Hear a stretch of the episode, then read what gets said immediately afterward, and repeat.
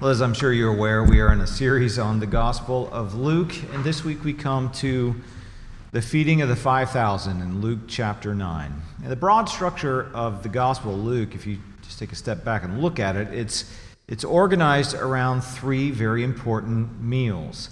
The feeding of the five thousand, the Last Supper, and the meal on the road to Emmaus after Jesus' resurrection. And so our passage actually signals pretty much the end of Jesus' ministry in Galilee, even as he starts uh, to turn towards Jerusalem and the cross. All four Gospels include this event, when they don't always include all the same events, and they highlight the same basic details, like the five loaves and two fish, as well as that this event happened in a desolate wilderness area. So important is this event for Luke that immediately after it, Luke presents Peter making the foundational confession that is really the rock, the bedrock of the church. Jesus is the Christ of God, or as he says uh, in Matthew sixteen, same confession, you are the Christ, the Son of the living God. Well, last week we looked at the twelve, Jesus' official witnesses sent out by Jesus, empowered by him with his authority to proclaim the kingdom of God and heal diseases and cast out demons. All of this done in Jesus' name. And I didn't mention this last week, but you see this a bit, that the twelve functioned somewhat like the spies in the book of Numbers, sent out to survey the land that God had promised to give Abraham and his offspring. So this initial missionary journey anticipated as well the, the disciples' future work in the book of Acts as Jesus began to take back not just Israel, but the world through the ministry of his people, just as God had first promised to Eve and again to Abraham. And included in this first missionary journey was both the test of the disciples' faith in terms of trusting Jesus to provide for their needs, like Israel in the wilderness after the Exodus from Egypt, or in the case of the spies, that God really could and would take back Canaan from the Canaanites, as well as, as we see in this first missionary journey, the test of hospitality, as in, would Israel receive the messengers Jesus sent to her, much like Rahab received the spies in Jericho, and by consequence receive the announcement of the kingdom and give their allegiance to its king? Or would they be like previous generations of Israel who rejected the prophets God sent to them? Well, this takes us to our text. Uh, this is a famous text. It's an incredibly important text. We're in chapter nine, beginning with verse ten.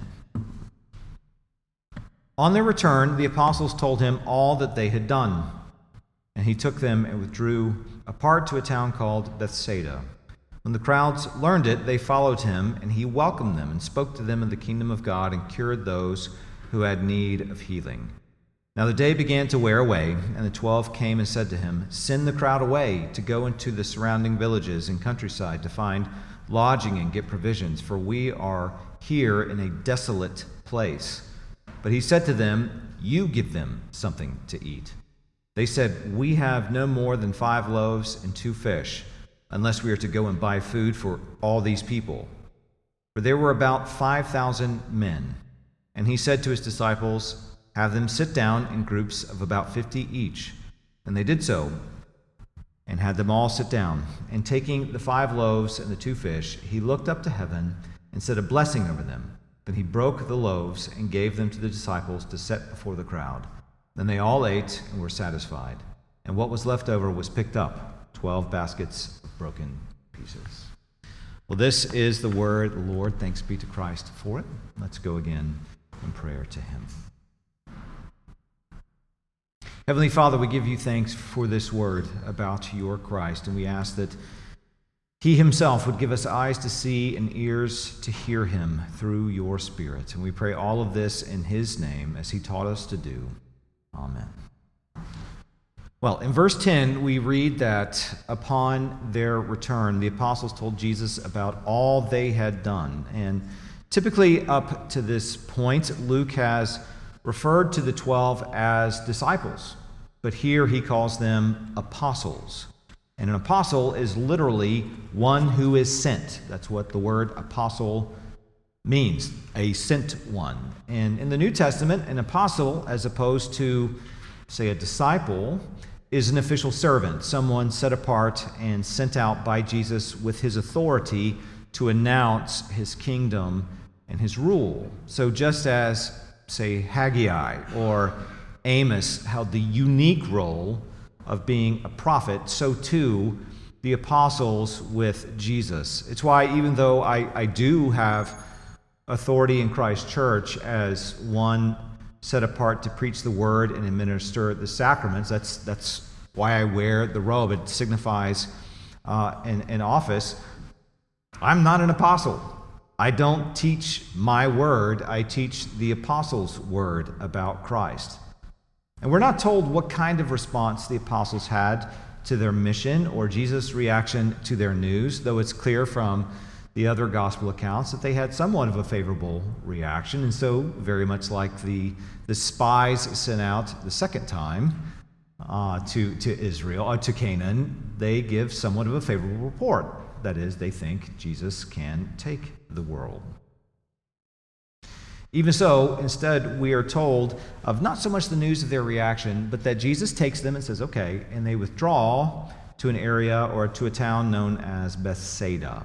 Now, this is a little fishing town. Bethsaida actually just means house of fishing, and it's off the beaten path to the far north, not far from the Jordan River, in a desolate, if not desert-like place. So when the crowds from chapter eight learned that Jesus was in Bethsaida, they followed him, and a disciple, of course, is one who follows Jesus.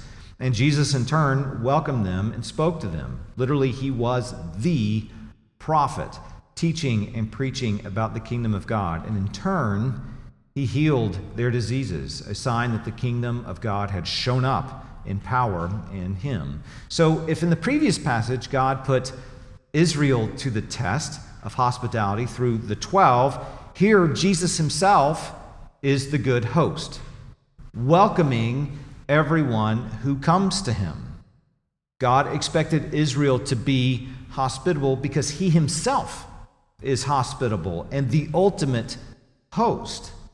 So love the Lord your God with everything you've got and love your neighbor as yourself. That's in response to the love God has shown and the hospitality he is given. So our love of neighbor is predicated on what God himself has done for us.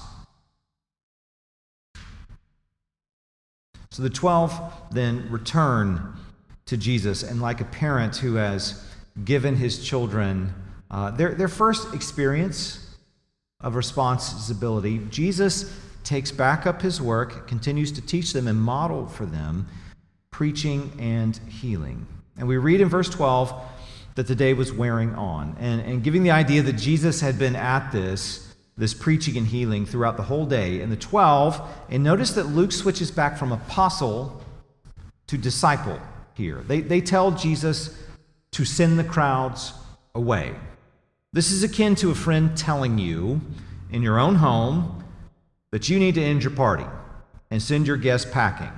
So it's it's more than a little presumptive. And it's not, you gotta can't just think of your own home. This is like being in, in the king's palace and telling the king how he should run his own uh, party. So whereas Jesus sent the twelve out to Israel as apostles, dependent on Jesus for their provision by way of the hospitality of others, here they want Jesus, the host, the kingly host, to send their people away to go take care of themselves. So their mindset has changed from that of apostles sent out in faithful dependence on God to disciples who think Jesus is incapable of filling his duties as a host. So they went from one confident group of spies to the group of spies that think the Lord can't take the Canaanites. After all, this is a crowd of thousands of people, well more than five thousand men uh, that are actually mentioned. They have very little resources. And as they say, we are in a desolate place. So this is the mindset of scarcity that was actually first raised by the serpent in Genesis three. Did God really say he would take care of you? Is God really good? And it has been endemic to the human heart ever since. So just as Israel coming out of Egypt doubted, despite everything they had seen, they doubted that God could or would provide for them in the desolate wilderness, and in turn, they started to believe that they should go looking for food elsewhere, mainly back in Egypt where they were slaves. So here the disciples think the crowds need to fend for themselves because there is no one in this desolate, God-forsaken desert to provide for them. And in what appears to be a statement of fact, right? And scar- the scarcity mindset always presents itself as the realist position. In reality, this is really a, a replay of Genesis three and Jesus' temptation in the wilderness. So whereas sinful humans doubt God's goodness and provision, maybe this, this God brought us out of Egypt into slavery, to, in, into the wilderness to kill us. That's what Israel actually says, some of them. God provides a feast in the wilderness, or as, as David puts it in Psalm twenty-three, you prepare a table before me in the presence of my enemies. Now, as an aside, this is the very same mindset at work in secular modernity that fears that humanity can and will destroy the earth, that it's inevitable because there is no God, and what happens on the earth is purely either accidental or material, but also that the earth cannot provide for everyone on it. It's a complete denial of God's sovereignty over all of creation and his promise to provide for his creatures that he made in Genesis one. And as Paul preached in Lystra to pagans who mistook Paul and Barnabas for gods, he says, the God who made the heavens and the earth has not left you without a witness to him and has provided you with rain from heaven and fruitful seasons, satisfying your hearts with good and gladness. So not just satisfying you with food, but he's actually giving you joy when you did not deserve it. So while there is such a thing as droughts and blights and fires and floods and whatnot, almost always famines and starvation are caused by the wickedness of men. The wickedness of men. And at least in the Bible, God sent such things in response to human wickedness. Well, in response to the twelve, Jesus said, you give them something to eat. So on the one hand, Jesus is further exposing their, their scarcity mindset. You know, we've got five loaves and two fish and not much money. Fair enough. In the previous missionary journey, they had zero. They had zero resources, zero assets. But more so, Jesus was now testing the disciples' hospitality, and they completely failed the test.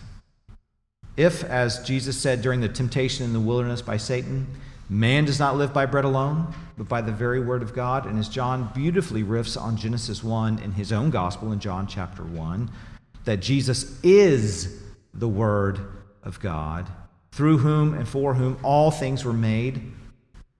What should his disciples do? Well, it's an important moment in the disciples' training. They do not actually feed the people of God. Jesus does. And despite previously being empowered by Jesus to preach the kingdom and to heal people and to cast out demons, they are incapable of feeding the crowd of thousands. And they could do nothing apart from Christ. And their future ministry, which this moment looks forward to and is actually training them for, is that of stewards, serving at the master's table. Jesus is the host. It is his table. The men set apart to serve in his house, men like me, who serve as pastors and elders, are really more like ushers who direct you to Jesus, and as servers who pass out the king's food to his people. And that is what you should see when we celebrate the Lord's Supper here in a few minutes. The men who serve you are not the Lord's of this house. We are the servers. This is not my pulpit. That's not my table. This is not my church. It all belongs to the Lord. Now, to be sure, as Matthew sixteen through eighteen makes clear, there is a component to this duty that calls for the guarding of the king's table and for right order, like what we see with the Levites' role in the tabernacle and the temple. Not everyone is cleared to come to this table. But still, it is not the Levites' or the pastor's table, it is the king's, and men like me serve at his pleasure according to his word. Well, verse fourteen tells us that there were about five thousand men at this event, and Jesus had the disciples seat them in groups of fifty. Well, this is not, as I've heard some modern commentators argue, a patriarchal move where only men matter and women and children are disregarded as if they were the only ones who ate. If anything, the previous sections of Luke have shown just how seriously God cares about women and children. No, the numbering uh, links back to passages like Exodus thirteen eighteen, where Israel was led out of Egypt as if for battle. And again, Joshua one fourteen, where on the eve of taking the promised land, women and children were left behind as the men of valor took up arms to go fight. So, for example, in Matthew's account of this event, and that's Matthew fourteen twenty-one, he takes the phrase, besides women and children, that phrase, from Exodus twelve thirty-seven, where it's it was said there were six hundred thousand men on foot. That's warriors, right? Besides women and children. That's not disregarding women and children. That's telling you that they are fit for battle. And again, it's like Exodus eighteen twenty-one, where Moses divided Israel into groups of one thousand, one hundred, fifty, and ten. Again, that's straight like what the Roman Empire did with their own numbering of their armies. And what we are meant to see is that Jesus is a new and better Moses, leading his people in the wilderness, arranging them for battle as the kingdom of God is on the move and beginning to take back not just Israel, but the whole world. And in their preparation in this desolate wilderness, very much like Israel, Jesus, who is Yahweh come in the flesh, provides the bread of heaven, manna, to feed his people. That John in his gospel gives the added detail that this meal happened on a mountain, gives further links to the meal in Exodus twenty-four. Again, Israel and Sinai in the wilderness, where after the covenant with God, between God and Israel had been confirmed, their marriage vows confirmed, Moses, Aaron, and the seventy elders representing Israel went up on the side of the mountain. They saw God, like Isaiah saw God in Isaiah six, and they ate with him. So as everyone knows, it's not a wedding without the vows and the meal, right? You have to have the reception. It's a party. That's where the covenant is confirmed in, in the feast. So you see in Exodus twenty-four. And if you pay attention to both testaments, a key part of worship and communion with God always includes eating with him. Now, the difference between Moses and Jesus is that Moses was dependent on God for the manna, much like the disciples are used by Jesus to distribute the meal. But Jesus, well, he is God. He provides the manna himself. And as this meal looks forward to, he himself is the bread of heaven, and he describes himself as such in the book of John. Now, all four gospel accounts highlight that this meal involved five loaves and two fish. And when details like this are repeated, they purposely link up with other stories in the Bible too.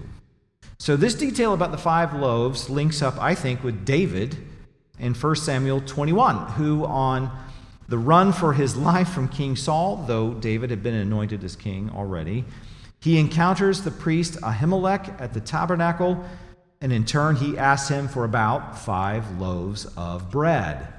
The only bread available was the bread of the presence in the holy place of the tabernacle, though. So on the one hand, David does not have the right to this bread because only the priest could eat it. But because David's life anticipated the life of the Messiah, his actions were deemed as lawful so that he could take the bread.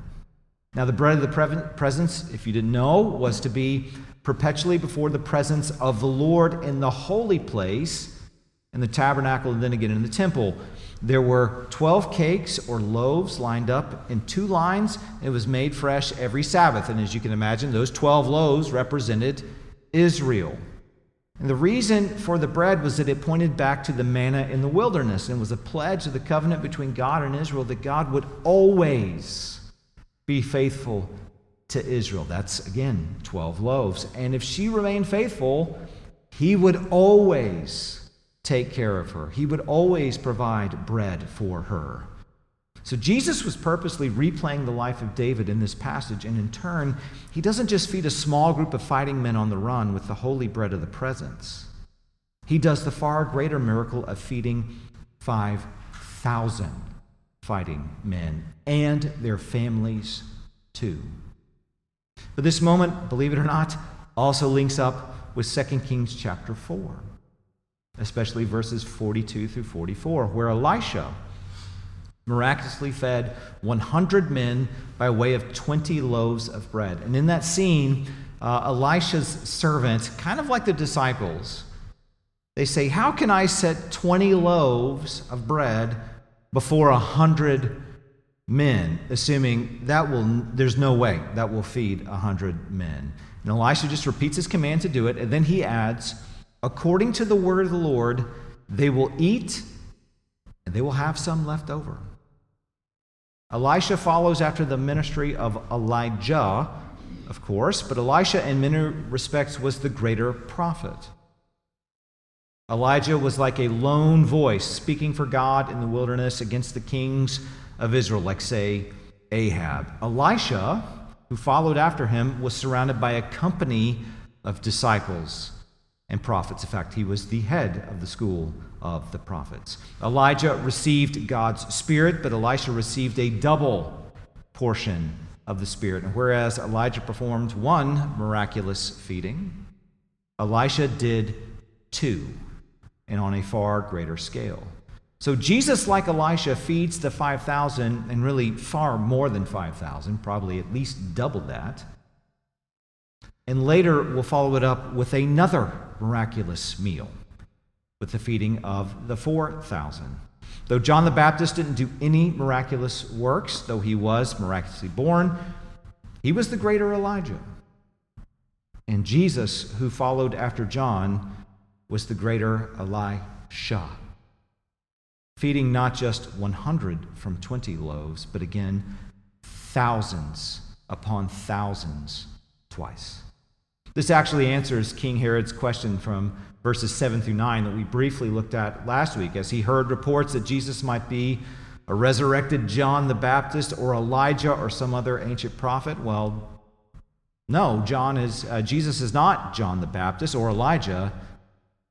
He's the greater Elisha. But what about that detail concerning the two fish? Well, I think this detail looks forward to the resurrected Jesus in John twenty-one, where the disciples are out fishing, and from the shore, Jesus calls to them, "Children, do you have any fish?" And they say, "No." And so, like he did early in his ministry, he directs the disciples to cast their nets in a particular place, and they have a miraculous catch of fish. And at, at that first miraculous catch, if you'll remember, he told the disciples he would make them fishers of men. So this is a change of imagery from the Old Testament, from being shepherds, which they would be, to fishers. That is, they're going to go not just after Israel, but after Gentiles too.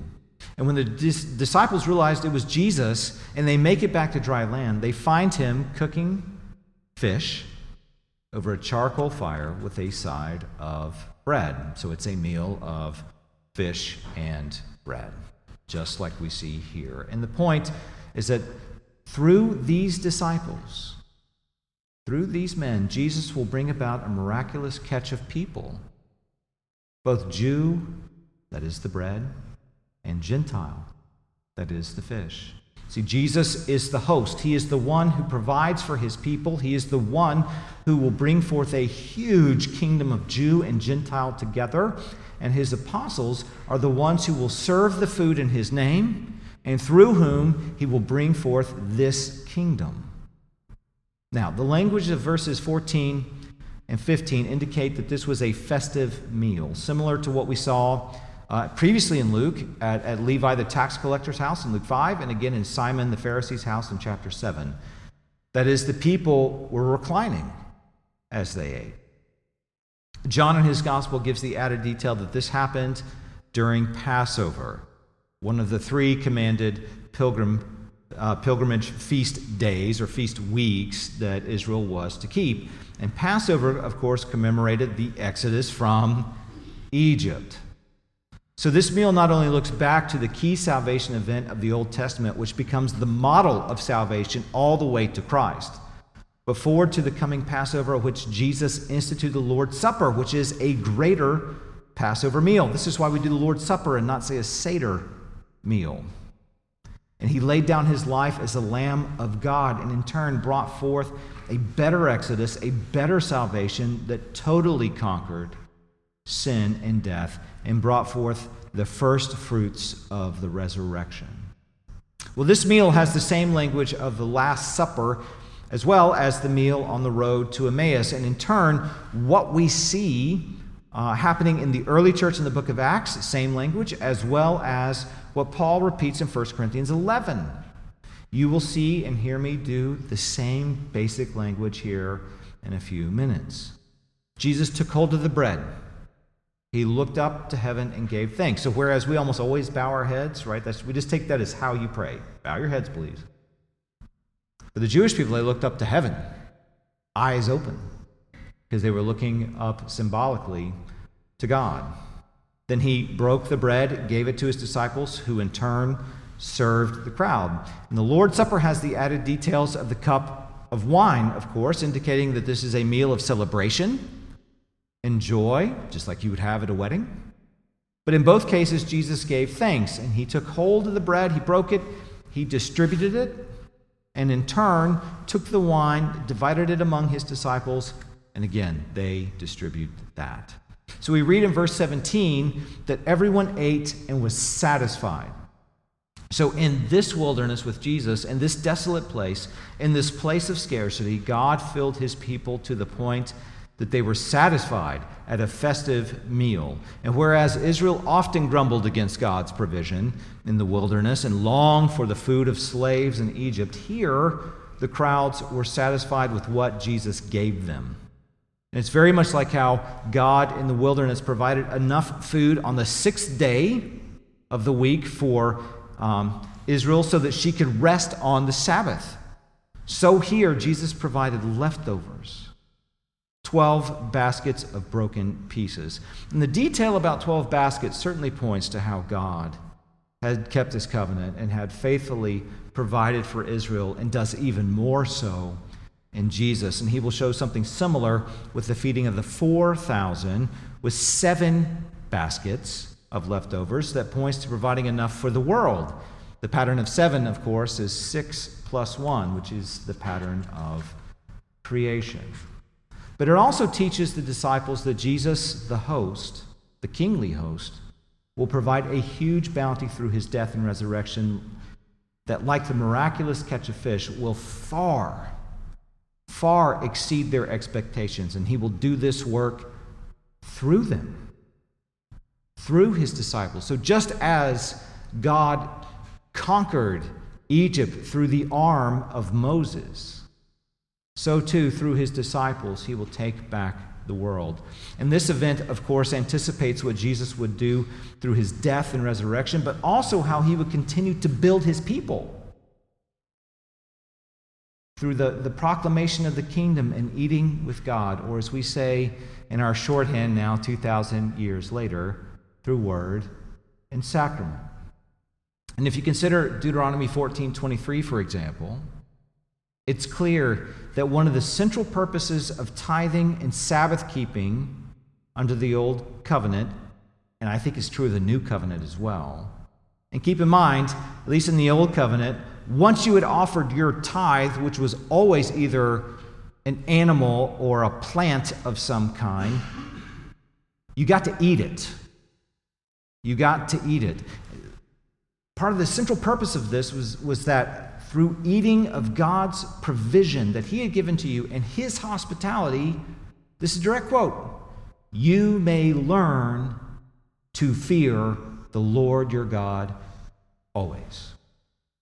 So whereas many Christians assume we learn to fear the Lord our God through somber self-affliction, you better really dwell on your sin.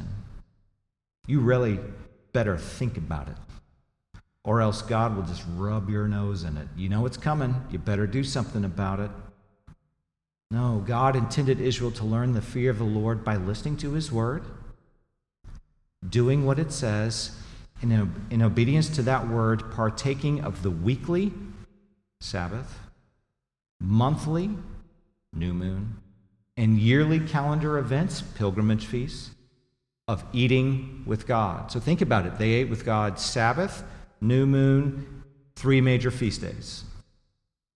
Besides, there was more than three, too. So, for examples, all the meals previous to this one in the Gospel of Luke have been Sabbath meals, and they were all festive. And here, this, this is a Passover meal in the wilderness, and it too is festive. And why wouldn't it be? They are eating at the table of the king, by his own invitation and by his own hand.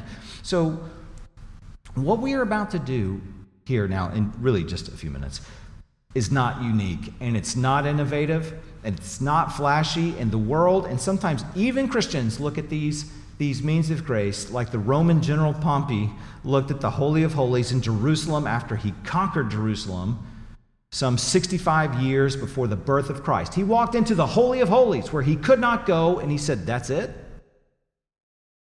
This is it? There's nothing in here. That's all there is? Okay. And walk right back out. This is the meal of the King. King Jesus, he instituted this as a means of grace. And what is foolishness to the world is the wisdom of God to those who love him and keep his commandments. And as a minister of Jesus Christ, this must be said, I do not feed you, because I cannot. I do not heal you, because I cannot. I do not fix your problems, because I'm mired in my own problems.